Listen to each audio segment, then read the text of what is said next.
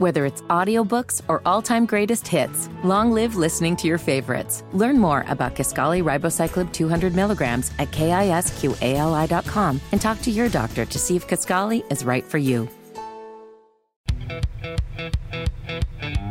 You're listening to the Hammer and Nigel Show. When you have access to the best 2A attorney in America, a man that doesn't just talk about guns, he trains people to use them. He writes legislation that gets passed in state houses.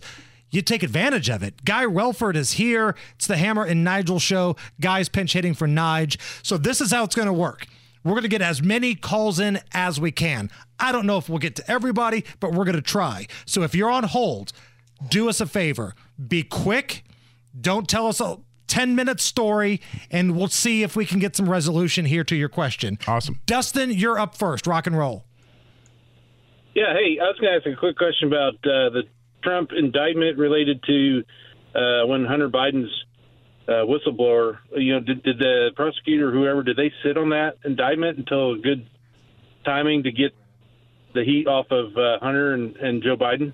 Yeah, I mean, if you heard the very uh, first segment uh, that we did uh, at the top of the show, three o'clock. If not, go back and check out the podcast. But Jason laid it out where um, they, they, it was follow the dates, and every time there was uh, important information about Hunter or Joe, what happened the very next day, uh, they released a new indictment or an amended indictment uh, or some other, you know, quote unquote breaking news about Donald Trump being in, in, in trouble, and it it's too compelling because it's one after the other. And Jason laid it out at the top of the show.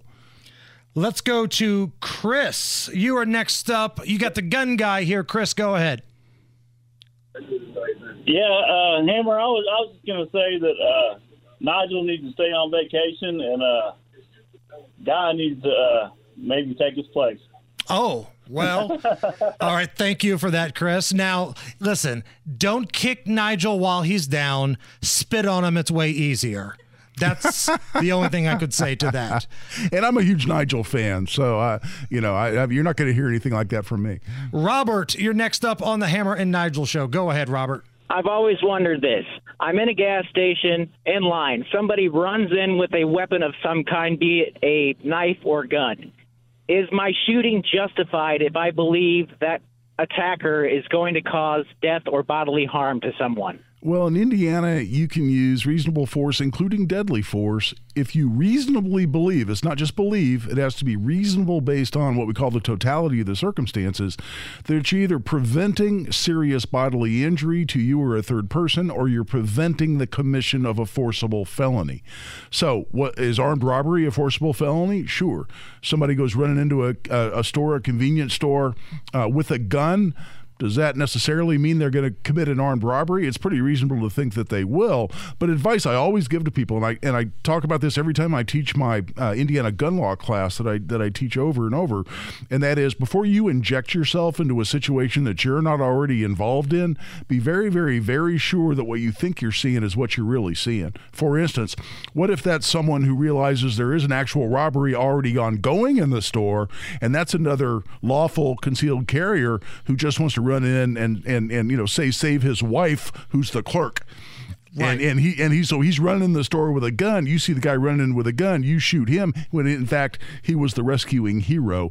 So so listen, if you have to have that reasonable belief, then you're justified. But but be awful awful careful about making sure that what you think you're seeing is what you're really seeing. And guy, I have a follow up question here. There's an old saying that I've heard before, and I want you to tell me if this is true or not never pull a gun on someone unless you intend to use it. No, that, that's a it's a really good bit of advice. And and listen, I you know, I don't ever want to say never. For instance, I've, t- I've talked to people who um, that were confronted as what was what was clearly going to be a mugging downtown and so they put their hand on the gun and you know their gun in, in their holster or even drew their gun pointing it at the ground and the people who were going to mug them turned around and walked away and and that worked out great for them. So i don't want to say never. At the same time it's still a really good general rule. I've made up my mind as a matter of personal policy my gun doesn't come out of the holster unless i'm going to use it. And that means that i'm fully justified based on the circumstances. And and and listen i defend a lot of cases for crimes like these are all felonies pointing a firearm, intimidation with a deadly weapon, criminal recklessness with a deadly weapon. When you pull the gun out, when you're not necessarily justified in using that deadly force, not only can that turn out badly, you may just simply inspire a potential bad guy to pull their gun and shoot you. But the other thing that can happen is you can actually get prosecuted for a crime if it turns out you weren't justified under the circumstances. So I, I think that's good advice, Jason. Let's go to Kevin. You are next up. We got Guy Relford here. Kevin, go ahead. Hi, Guy. Hey, Howdy. my question is that um, my wife and daughter and I are going to be traveling cross country, cross country to go to uh, California. And what is the best legal way for me to carry my firearm in the car? Well, uh, the good news is, is now Illinois has changed their law, and and the, there's a safe harbor provision now where you can have a gun with an Indiana with an Indiana license to carry. You can have a gun in your vehicle as you go through Illinois. You got to worry about those other states though that you may be going through that don't recognize the Indiana license to carry. The good news is, is there's something called the Firearm Owners Protection Protection Act, Firearm Owners Protection Act of 1986, and that says if you're legal to travel from a place where you're licensed to carry or lawful to carry to a place where you're you're you're lawful to possess and carry. You can travel through other jurisdictions as long as the gun's unloaded.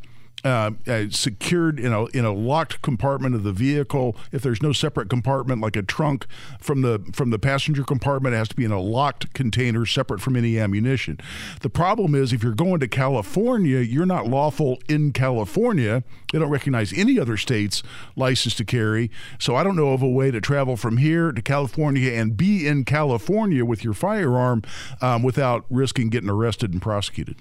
We're doing Ask the Gun Guy here on the Hammer and Nigel show. Brandon is up next. Let's go, Brandon. What do you got? I have heard that more times. Than I know you have.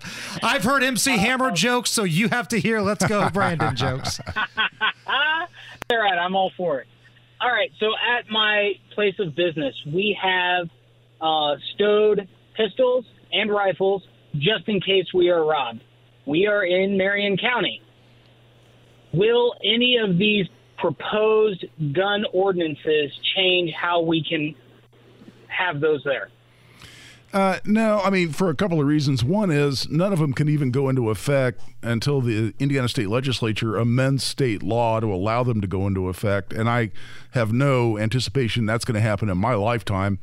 There's Um, a better chance of me stealing Jonathan Taylor's job as running back than that happening. Yeah, but but but better, or I should say, not as good as Matt Bear hooking up with, With Trudeau's old with lady. Trudeau's uh, former. Uh, so so that's for one. But the other thing is, what do they have to do with carrying concealed? Um, in Marion County, the age to buy a firearm, um, whether or not constitutional carry gets rolled back, and banning so-called assault weapons. Now, depending on how the wording of the banning of assault weapons, you should you said you stowed both rifles and pistols. Well, if if, if one of them is a AR-15, um, then all of a sudden now you got to worry about that. But but like we, Jason and I both said, um, I don't see these having any chance of going forward. To me, the real issue is a political one, which is primarily why even a Republican candidate thinks that law-abiding citizens like you and what kind of gun you have to protect your business are the reason for violent crime in Marion County. That's what upsets me about the whole thing.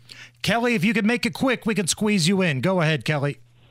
Yeah, how does somebody who's not on the law enforcement side or they're not in the military, how do they get help from those carrying the guns? I'm not sure I understand your question. Um, the the They're minorities, they're not protected, they're they're being stalked, harassed, and intimidated. Okay. Well, I mean, the the law of self defense uh, allows you know, anyone doesn't have to be law enforcement or military to defend themselves, to defend third persons under certain circumstances. I, I teach a whole course in that. So the the law is actually in Indiana very good in terms of protecting the individual, the private citizen's ability to defend themselves, and uh, it's just a matter of understanding exactly how those laws work. That's why I teach a four four hour class in exactly that. All right. Thank you so much for your phone calls. Uh,